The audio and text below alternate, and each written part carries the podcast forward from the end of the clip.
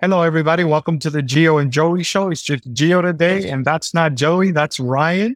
But we're going to just hang out for a bit and talk about life. He's a young man I met through D W Friends, and I love what he posts on Twitter, standing up for the faith of Jesus Christ. Ryan, welcome to the show, buddy. Hey, thanks for having me on the show, man. I, I really appreciate it. Yeah, cool. So tell everybody about your channel. I know you have your own little Ryan T V. What's that about? What do you talk about? And uh, let people know who you are. Yeah. So about four years ago, I was living in New York, upstate New York, and New York City, or New York, passed this bill called the Reproduction Healthcare Act. And this allowed for babies to be aborted into the third trimester for health reasons. And I watched as the Empire State Building was lit up pink and everybody was celebrating this. And it was in that moment where I, my heart broke and I felt God calling me into this arena, calling me to use my voice, use my platform, or to build a platform to speak out against that. So that's what I did, man. I just started recording. I started speaking about abortion and just whatever else came to mind. And now I speak on politics, culture, religion, faith, family, and really whatever I feel led to speak about. But I mainly talk about cultural issues. I think it's really important. And I think there's a desperate need for it, especially people to make light of the craziness happening in this world with faith perspective.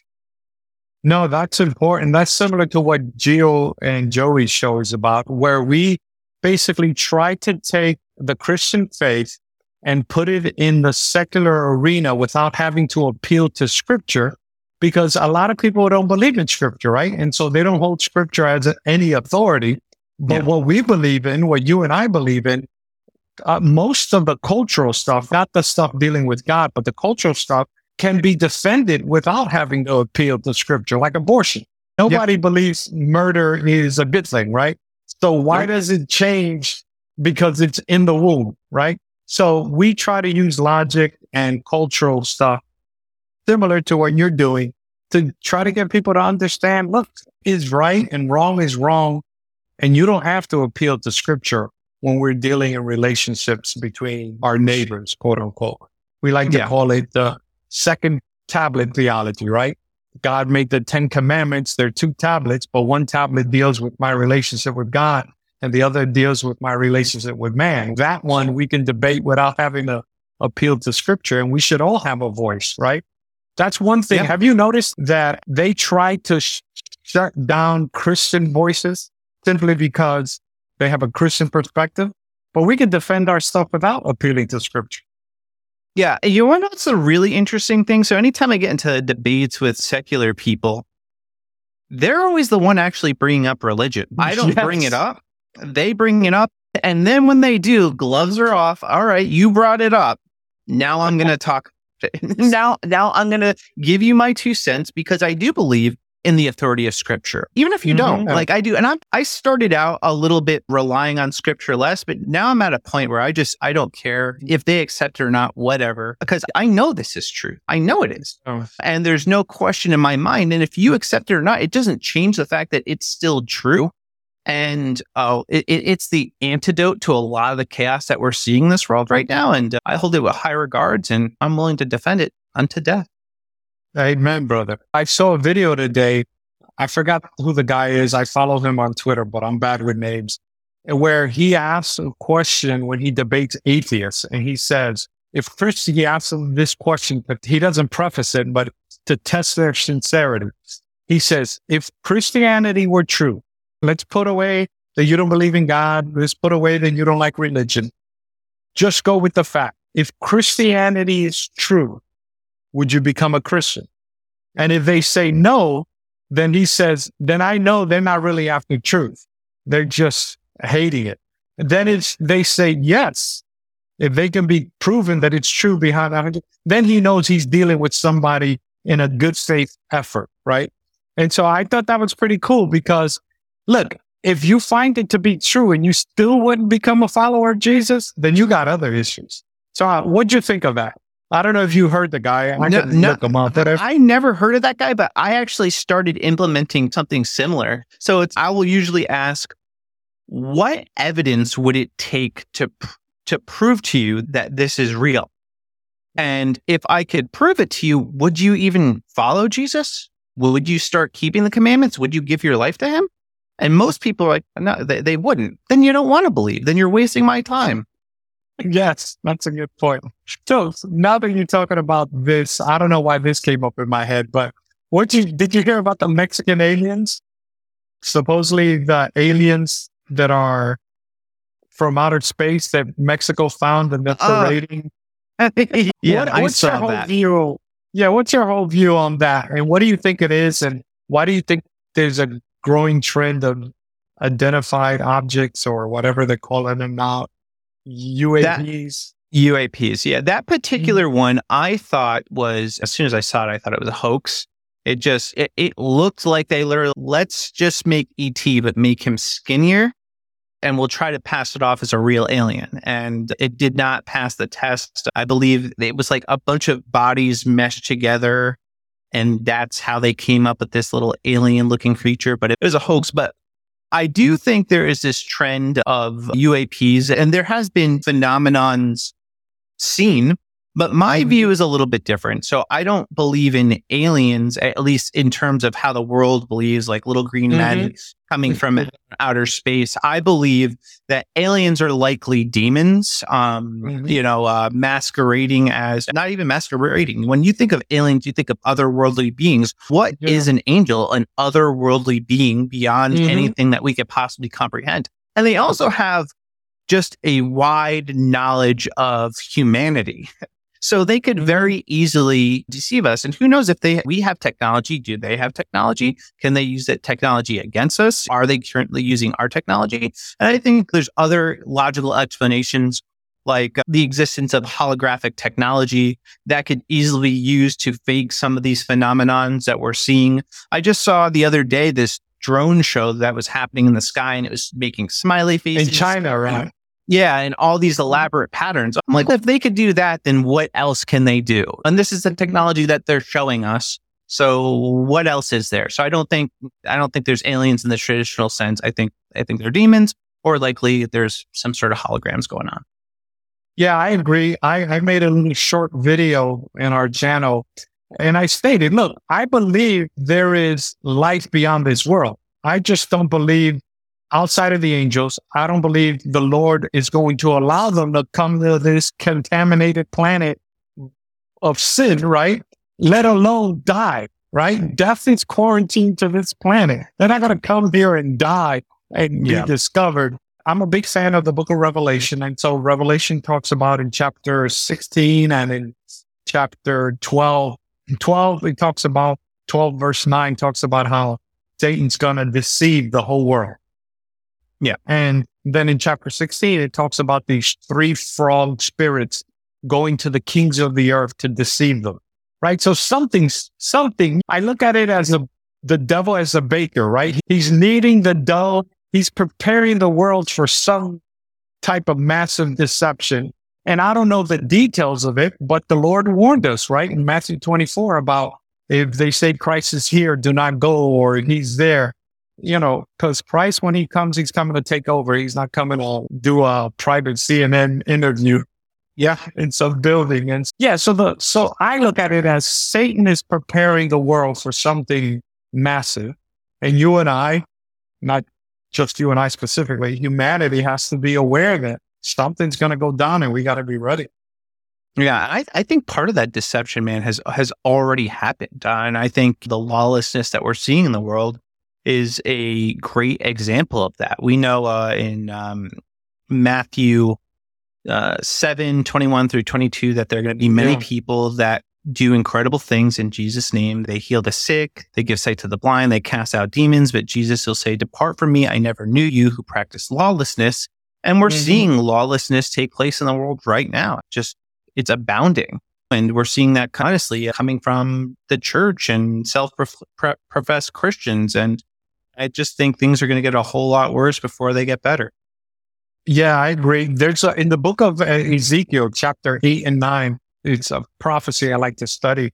But, you know, in that chapter, it says that the judgment begins with the house of God, meaning yeah. that that the ones who are going to, quote unquote, I'm using lightly here, who are going to get it worse are not really the heathens, are the professed Christians who are giving God a bad name. Now, they're, yeah. they're going to be held more accountable because supposedly you're my follower and you're, you know, that congresswoman, I forget her name. What's her name?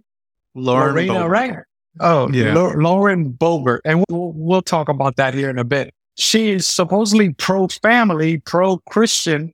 And in the Gio and Joey Show, we did uh, oh, an episode on her, not about what happened recently, but because she was at a church saying that she doesn't believe in the separation of church and state, that the church should be running the state.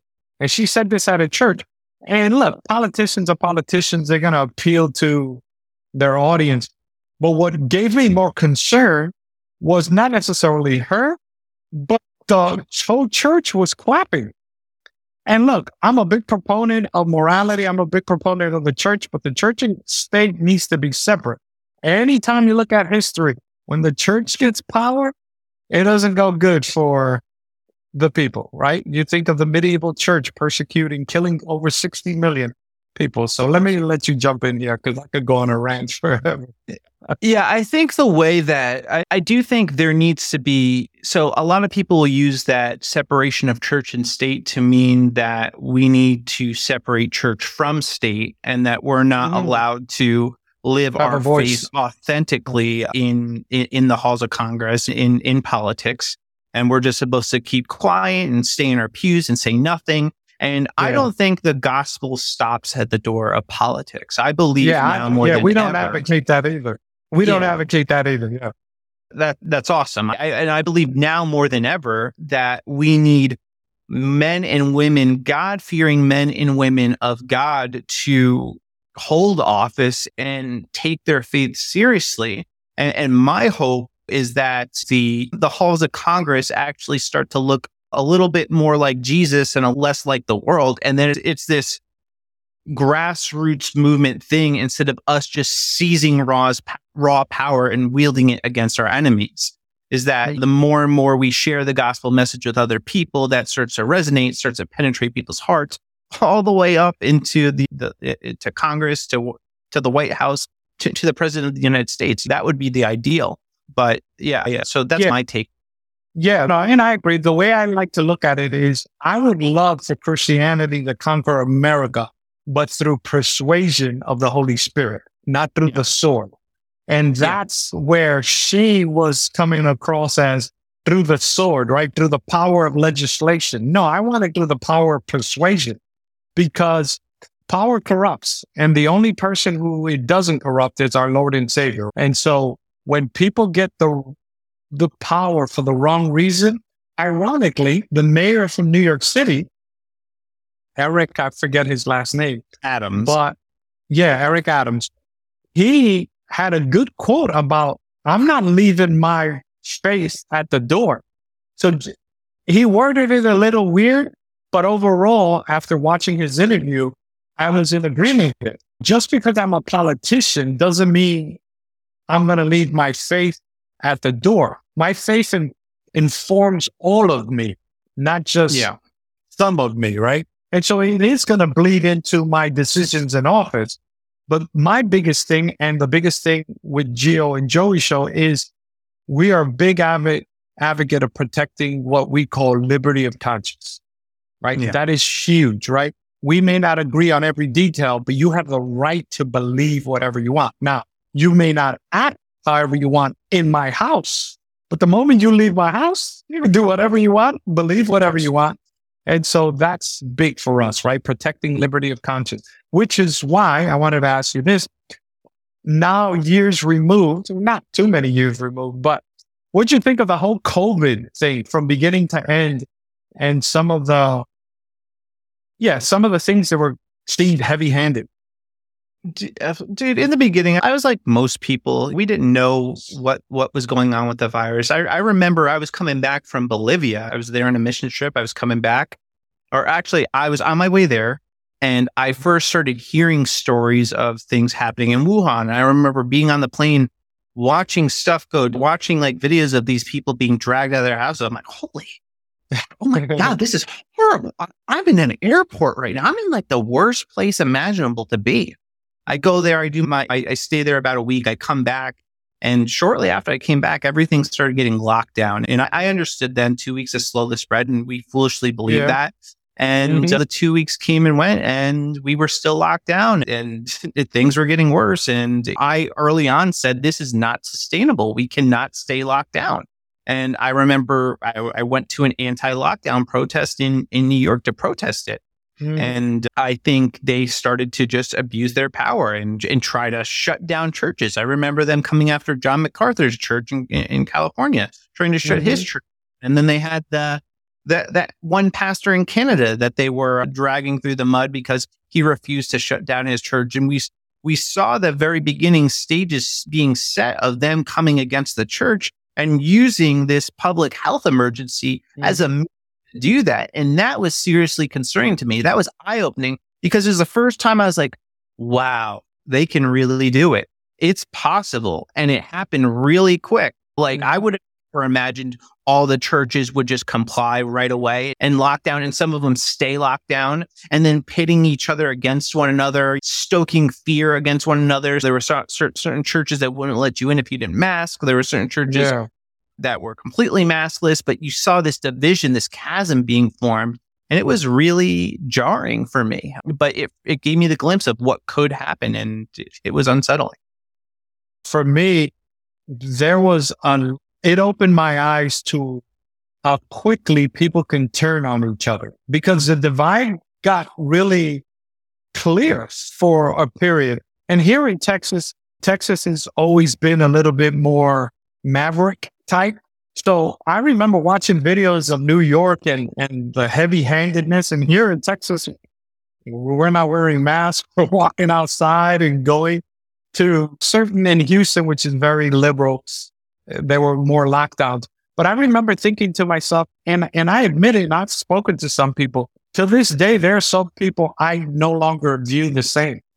Some people who were supposedly proponents of liberty and liberty of conscience who were advocating treating others as second-class citizens.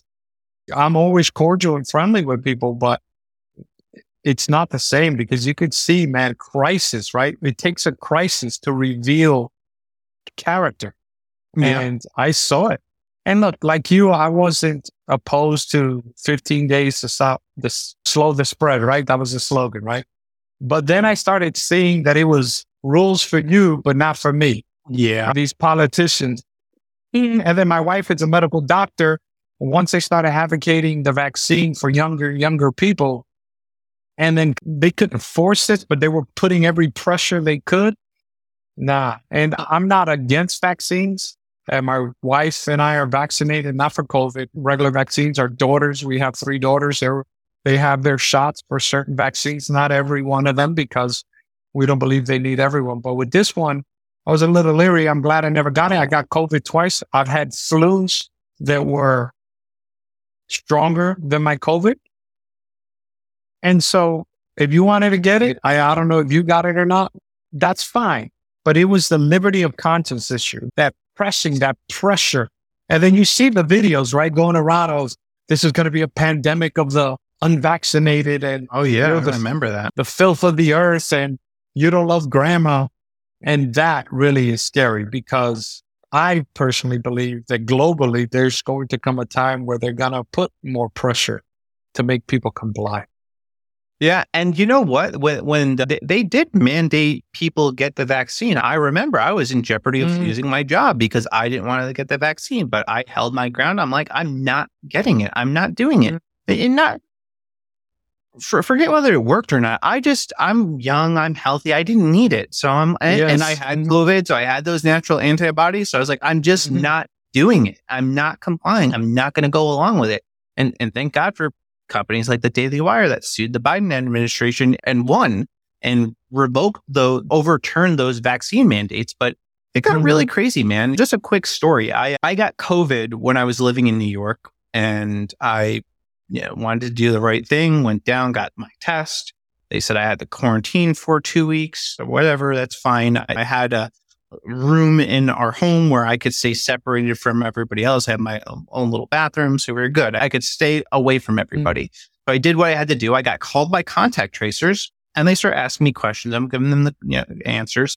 And they start to ask me then about everybody else in my household. They want their names, their age, where, where they've been. And I'm like, yeah, I'm not giving you this information. I was like, and I just mm-hmm. refused to, to, to give it to them. Then she started to threaten me. And she's like, you have to provide us this information. If you don't do it, we're going to send the cops to get it. And I thought she was bluffing. So I was like, no, I'm not doing it. I ended the call. Dude, they called the cops on me. The, the cops wow. showed up at our house. The Gestapo. Demand, yeah, well, getting this information. Thankfully, the cop was nice. He was cool. But but he still came. He still came and was asking for this information. It was something that that shook my family up. And it is actually ultimately what caused us to leave New York. It was the final mm-hmm. straw. We're like, we're just not doing this anymore. And uh, yeah, we we packed our bags and and we left. And we're we're not looking back. And I do think we're we might be gearing up for something. And I just hope that people are wise enough this time around. And, you know, there are just some things too that were just insane. You look back and you see what, what we were doing. I mean, going into restaurants, wearing masks just to take them off when we sat down. It's just like that type of nonsense yeah. that we cannot comply with because it's just, it's beyond absurd. Mm-hmm. It just makes no sense. And part of it is, is this like, are they just testing us to see how far they can push us and what we'll comply with and what we'll do? I don't know, man. That, yeah, that's a whole I, other... Biblically speaking, like I said, I like to study the end times books, Daniel, Revelation. And it talks about in Revelation thirteen and fourteen about if you don't get the mark of the beast, then you won't be able to buy and sell. And not saying that the vaccine was the mark of the beast. So if anybody in my face is listening, that's not what I'm saying. But I saw this as a test run as how far can they push you? And you just comply like sheep. And like I said, I, I don't care whether you got the vaccine or not. That's not my issue. It's the liberty of conscience issue. I'm, I have autonomy over my own body. I'm not a woman who has a child in her body, right? I'm a grown man. And if me and my wife decide we don't want to get this, we should be at liberty not to get this. And yes, there could be consequences because the state does hold some sort of public safety authority. But my wife and I both work from home. So there's no reason for us to get it. My girls are homeschooled. So that I saw as, man, this is how it's going to be, man, because people turned on each other quick. In, in supermarkets, right? How nasty people get when they think it's the last yeah. piece of toilet paper. Did you have that around? Around? We did. I, I didn't have that as much because we lived upstate New York, so we all knew each other as a little bit more community minded. But one one Small other town. thing too that concerns me is that they have record now of everybody who's not complying because everybody who didn't comply, at least that was working for these employers, had to submit a letter stating that they're refusing the vaccine. Sure. So now there's a database. Okay, these are the problem children. What are we going to do about them? Mm-hmm. That makes me uneasy. Yeah, yeah. Um, because, look, you know, I, going back to scripture, you look throughout from Genesis to Revelation, it always boils down to worship, right? And yeah. Adam and Eve, they didn't believe God, they believed the enemy. And so, in essence, they worshiped the enemy. The very next story, right? Cain and Abel, it was about Cain not bringing the right sacrifices and getting all mad about it. And putting the blame on his brother. You go throughout, there's one fascinating story in Luke that Herod and Pilate were enemies until what?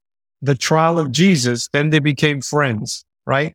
In the persecution of the true Christian, right? Jesus Christ, the Holy One, they became friends. And then you look at Revelation thirteen and fourteen, right? Whoever doesn't worship the beast cannot buy or sell. So anytime anything is a threat to liberty of conscience, it perks my ears up because it's coming one day. And we've seen it in history.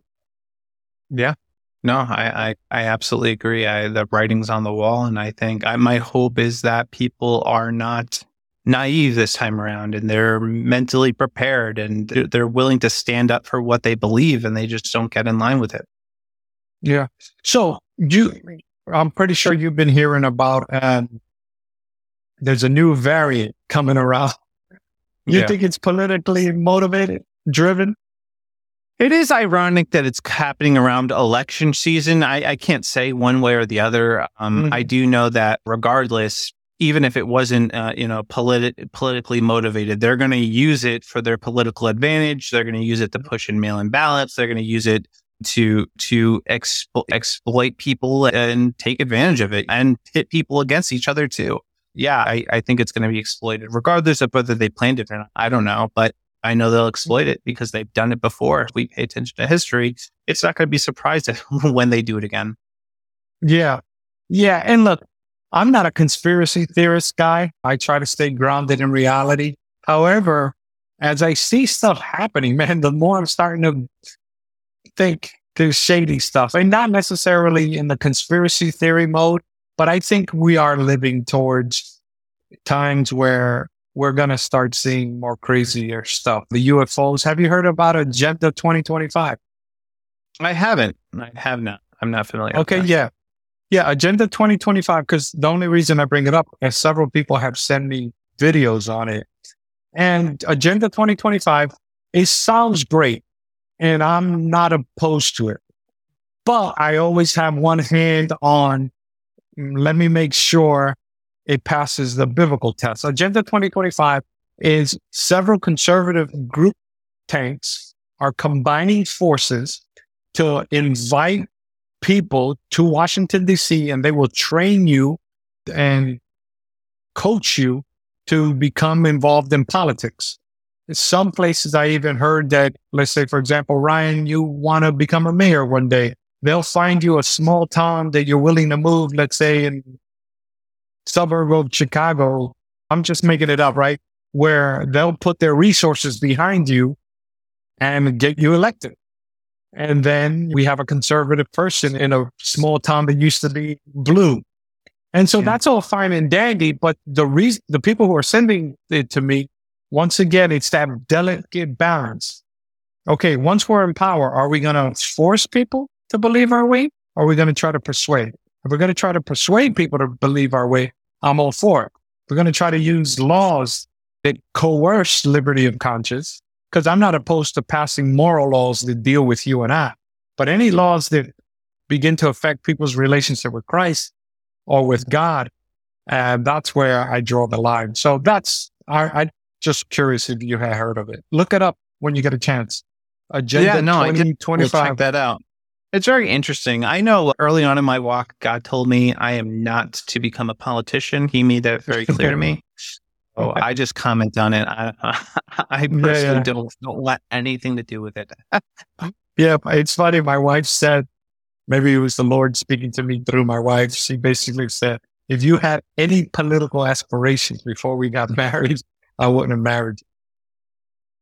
Hmm. He doesn't want anything to deal with politics as yeah. far as office and stuff, or police work. I used to be a volunteer police chaplain, and that's some scary work. Yeah, I can imagine. Actually, God shut that door on me too, man. I was trying to be a police officer before I left New York. Mm-hmm. Shut that door, yeah. sent me in a different direction. Yeah, and, and it's crazy, man. In New York, I grew up in New I don't know. I grew up in, born in Manhattan, raised in the Bronx.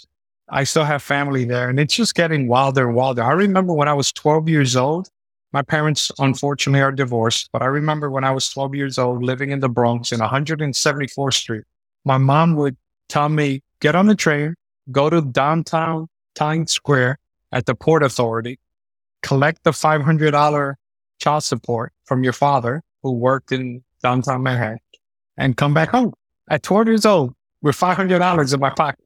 I would never do that today, but it's even...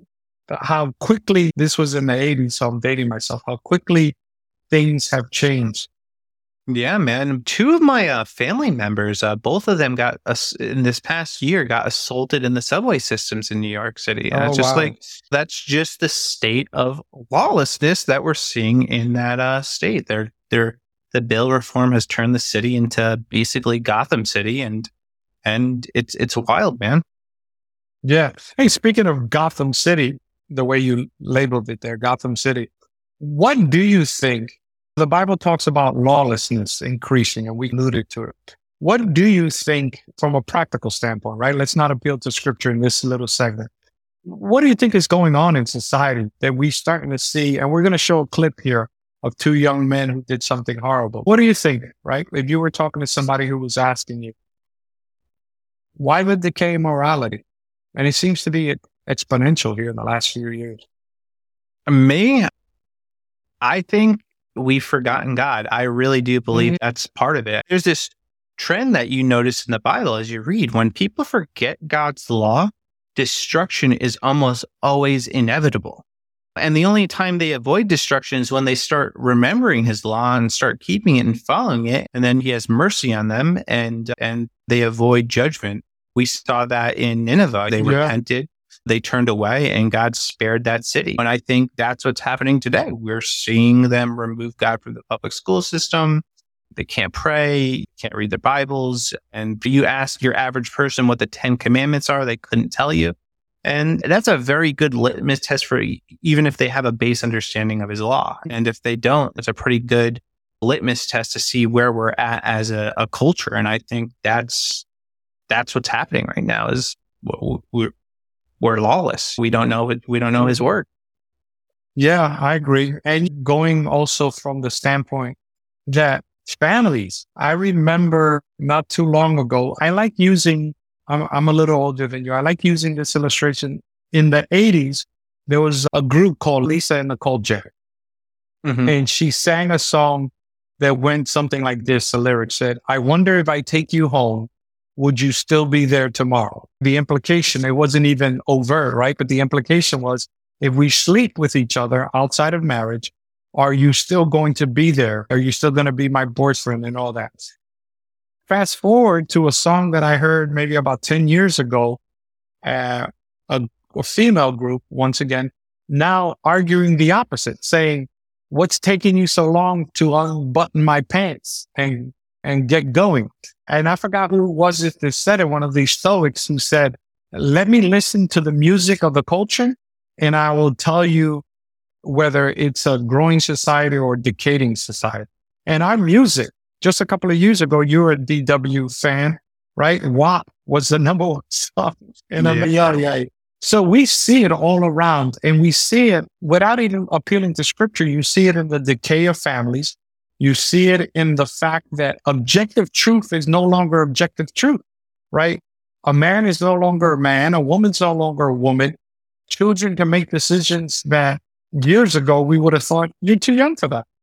Yeah. And now they want... So... lawlessness. I'm, I'm going to cue up this clip, but for the audience that's watching, it was a clip that took place in, I think, California. Let's hit them on purpose. Ready? What made a day? Dude.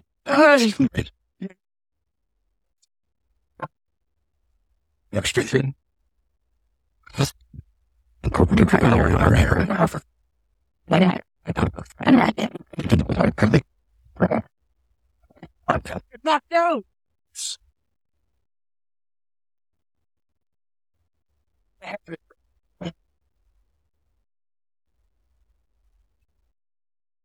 Man, so what did you think of that when you first saw it?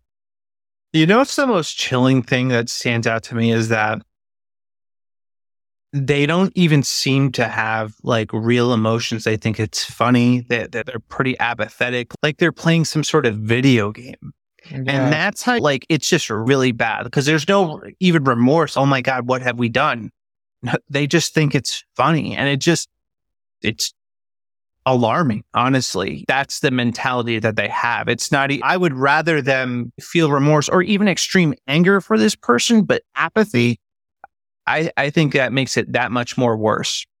Yeah. I saw somebody comment, I don't play video games, but that it seemed like a scene out of a game called Grand Theft Auto. I've heard yeah. of the game. I know how violent it is. But yeah, and, and I like your point that you made. They didn't care. And it almost seems like they're too, I don't want I didn't want to say dumb, but they're too, their conscience is so dull that They were surprised he was knocked out. Obviously, we know he ended up dying. But what did they think was going to happen when you hit somebody unawares with a car, especially an older person? And then you could see and you could hear in the video that it was intentional. They were yeah. like, let's hit him. And I think my one of my questions is like, what are the parents thinking? Right? I suspect there's a probably not a strong father figure in this household. I think that's probably one of the problems. And I hope that their parents would be horrified, but judging by their behavior, I, I don't know. I don't know. I don't know how you could be that callous and come from a loving home. Yes. And that's, and look, for those listening, the breakdown of society has happened because outside of God, right? It's because families have been devalued, right? It starts with God. We have forgotten God, and that leads to devaluing the family, which is an institution from Genesis, right? From yeah. Happy Eden, right? Where God made Adam and Eve, and he made them to leave father and mother and form this nucleus and be the core of society. The core of society is the family.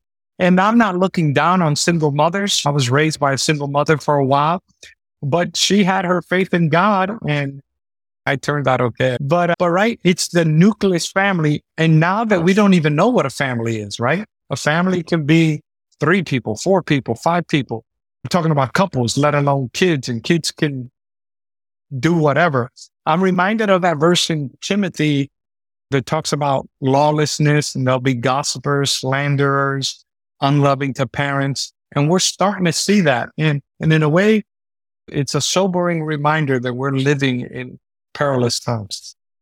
Yeah, absolutely. And we're just seeing that breakdown of the family happen on all levels. We we brought up Lauren Boebert earlier, and that's another conservative congresswoman. And she's she's not even divorced yet. And she's going out about with this this other guy. Yeah. And let me show that video and then we'll, yeah. we'll pick up there.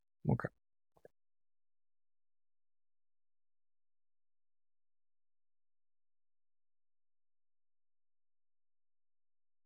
Right.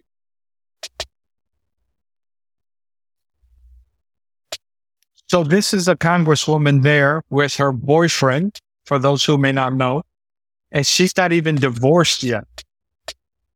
And here he is groping her in public.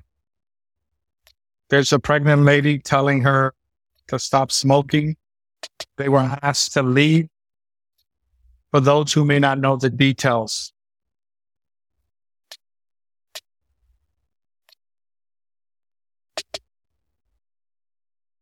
So you probably know a little bit more about her political career. This is the Blue Rush podcast, our New York Giants podcast from the New York Post. I'm the pod.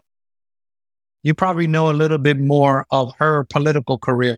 Let the audience know why this is important, who she is, what she claims to be. She just narrowly won, too, I think, Colorado. She won her seat in Colorado just by very narrow margins.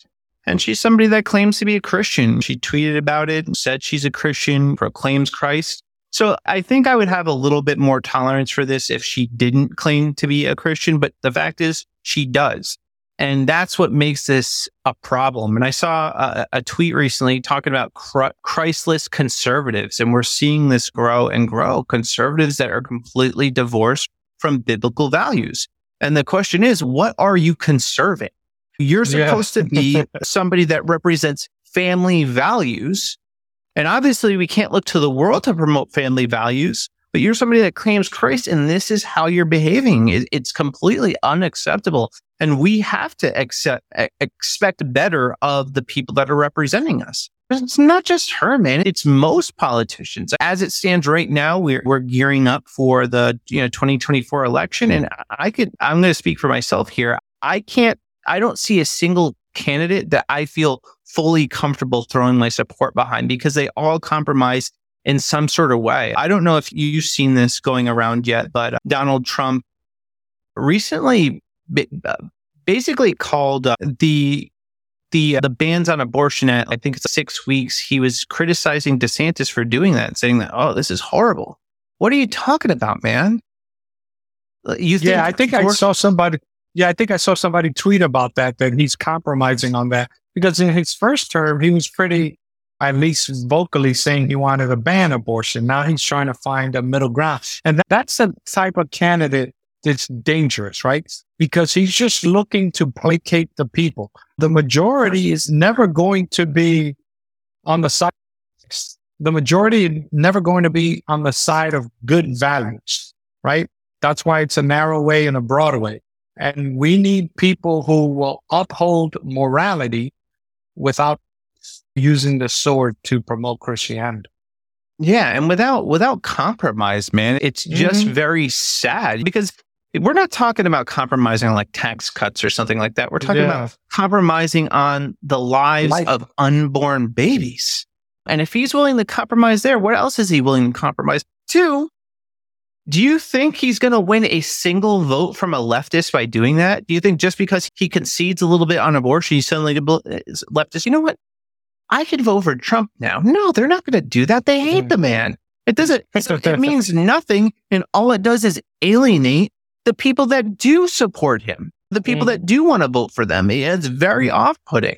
And I, I have critiques of every single candidate, man, because I, I've, I've seen them compromise in some sort of way where I'm just like, man, can we get somebody who's actually principled, who's actually stands for conservatism and is willing to have a spine when it comes to when it comes to going to bat with the media, when it comes to going to bat with the Democrats? But none of them, none of them can. Yeah, people are beholden to this, right? Yeah, uh, Donald's not beholden to anybody as far as financially, if he really is a billionaire. But then he has other flaws, right? His potty mouth and his potty thinking and his and his lack of true Christianity. I remember one time when they asked him, are you a sinner or something, or do you need a savior? He was like, no, I'm a good person. Clearly not understanding the gospel and whatnot. But look, then the question boils down. I'm not asking you for who you're going to vote for, because I don't like getting into that either. But what are we left with? That's the other matter, because if we believe, I'm a, I'm more of an issues voter, right? So because of the issues I believe, that tends to lean me one way politically, right? It tends to lean me Republican because of the voting issue. But like you said, man, all these guys, I wouldn't want them. The litmus test is, would I want any of these guys marrying my daughter? And the answer is no. Yeah. Not only because of who they are as people. And so it's, that's why I'm always reminded, man, we just got to trust God, because in the end, he allows what he allows and he'll fix whatever he needs to fix in due time. Yeah. And I, I think this election season, I might sit it out. I think that's where I'm leaning right now, just because I'm so off put by a lot of them. There even, I like DeSantis.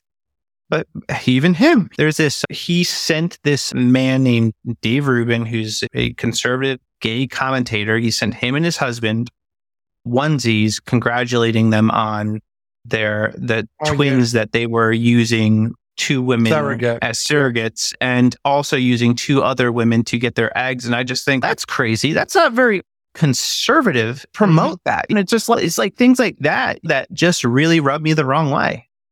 I think people don't understand that you can, look, you nor I are going to be mean to anybody.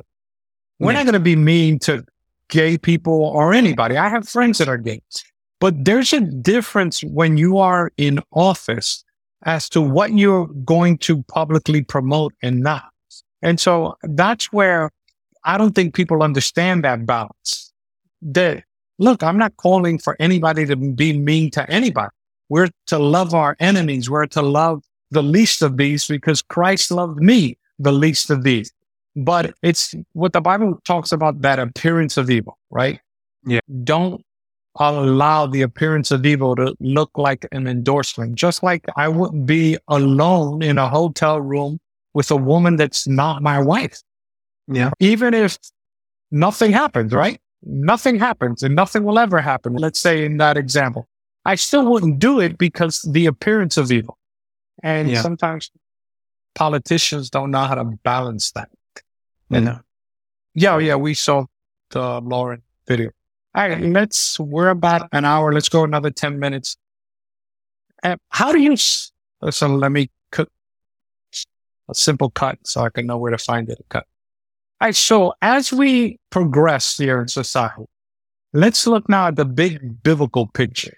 How do you think this all ends? I know we read the back of the book and we win Christ, but how do you see it politically playing out?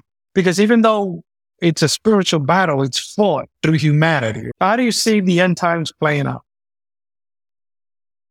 I think if we do not repent, uh, we are going to continue to find ourselves at the mercy of wicked rulers. And I believe God raises up wicked rulers Uh, to bring judgment on people. And, mm-hmm. you know, I don't think we can be a nation that expects to be blessed by God if we also support, uh, you know, murdering unborn babies and transing children and doing the horrific things that we're doing. I do not think that God will continue to bless our nation unless we repent. And I think that's key. And I think if we don't, though, I, things are just going to get a whole lot worse. And we know this. We know that in the end times that things are going to get worse. There's going to be famines. There's going to be earthquakes. There's going to be wars and rumors to war, brother against brother, sister against sister. And, and, and we're just going to see violence on a scale that we never seen before.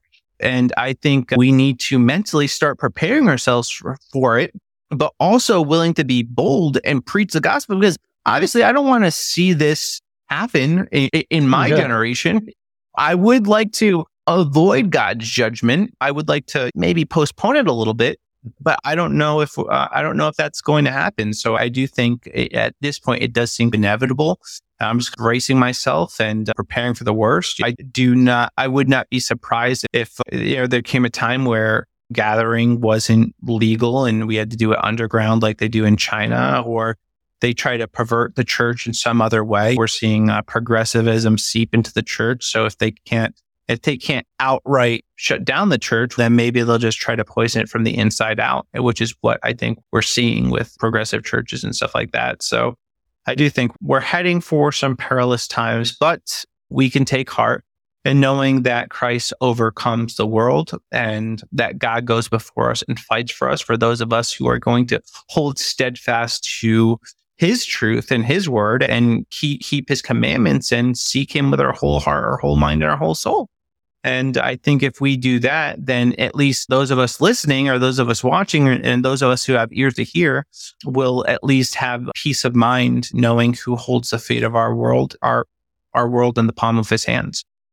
Amen. Amen. You mentioned two things that I want to point out. For those in the audience who may not know how or why God would use an evil ruler to get his people to repent, just look at the story of uh, Habakkuk. Read the book of Habakkuk, where he tells them that he's going to bring Nebuchadnezzar, the ruler of Babylon, to punish Israel. And that's where the first time the verse, the just shall live by faith, is. So it's a lesson to us that we need to always understand that God is in control.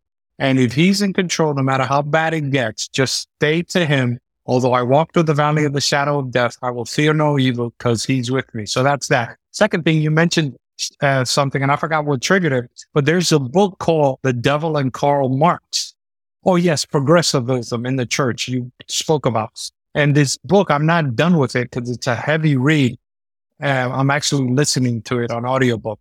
The Devil and Karl Marx, how he describes the plan of these communists to infiltrate the church, to water the message down, because the church is the, the bedrock of, of society, really, in a sense, right? It provides the family values. And if you start dwindling that, and perhaps in a future episode, I lay a lot of the troubles in society on the church, not really the secular people, because yeah. the, the hypocrisy of the leaders in the church have led to other people not caring. The church acts like that. Look at this congresswoman we spoke about. She's a representative of Christ. Hey, I don't do that, right? In Second Corinthians five, I think it is, where Paul says, where the guy had his father's wife, and the church is all cool with it. And Paul says, yo, throw them out. Not even the Gentiles tolerate this kind of stuff.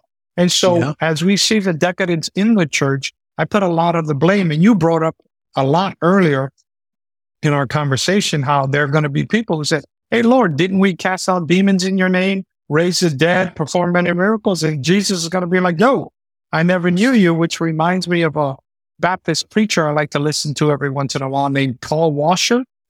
And he says, I remember he was the first one I heard say, look, he used to say, the most important thing I thought in my life was that I knew Jesus.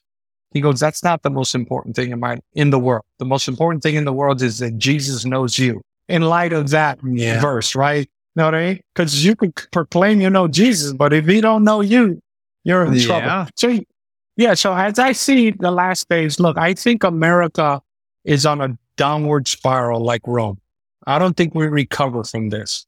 But I also think that if America doesn't recover from this, then Christ is coming back. I really believe that this is the last hope of this planet, because this representative government outside of, I'm talking about earthly government, right? It's the first experiment. Everything that's either been a king or heavy-handedness of the church, right? Church and state being mixed together in the medieval church. And so if America, which was a beacon for religious liberty, if that should ever go down the tubes, God better come home, because I don't know what's going to save us. You know what I mean? We've been told that if they persecuted Christ, they're going to persecute us. And so we, my, my life's, I don't want to say motto, but one of the things I live for is I think America is a sinking ship, and I'm going to try to save as many people as I can. Because yeah. Christ is the only one who can give us eternal life. I'll give you the last word, brother. Yeah, I think you're right. I think um, we are, you know, no matter, you know, I like to, to think of it this way, you know, no matter what, we are either going to die or Jesus is going to come back. And we need to live with a sense of urgency, like he's going to come back tomorrow, because we don't know the day or hour. It's going to happen mm-hmm. abruptly. And we need to be right with God. We need to be seeking with him. We need to raise a standard in our churches, be men and women who fearlessly serve God no matter the cost and are willing to stand mm-hmm. when standing is the hardest. And I think right now, more than ever, that's what the world craves. They crave believers who actually believe. They actually yeah. take their faith seriously, because the world is never going to take your faith seriously if you don't. So I think if I could leave this audience with one thing, take your faith seriously, learn your yes. Bible, get in the word, get in community with other believers. And because they're going to be your lifeline when things start getting rough. And together in prayer and it, through seeking the scriptures, we can overcome whatever the enemy throws at us in this world. Amen. Hey, brother, you said something. I said I was going to give you the last word, but I want to read yeah. this quote that I just sent to some friends. And I think it captures what you just said. It says, look, when the religion of Christ is most held in contempt, when his law is most despised, then should our zeal be the warmest and our courage and firmness the most unflinching, to stand in defense of truth and righteousness when the majority forsake us, to fight the battles of the Lord when champions are few. This will be our test. At this time, we must gather warmth from their coldness of others, courage from their cowardice, and loyalty from their treason. I love that quote, because God is calling men like you, men like myself, and the friends that I texted this to, to be faithful no matter how dark it gets around us. Brother, it's been a pleasure. We need to do it again. And I got an idea for you.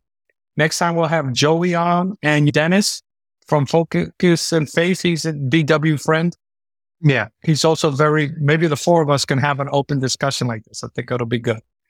Yeah, Until I think that'd be time. awesome. Yeah, yeah. Until next time, stay tuned. Thank you, Ryan, for coming on. It was a blast, brother. Thank All you right. for having me.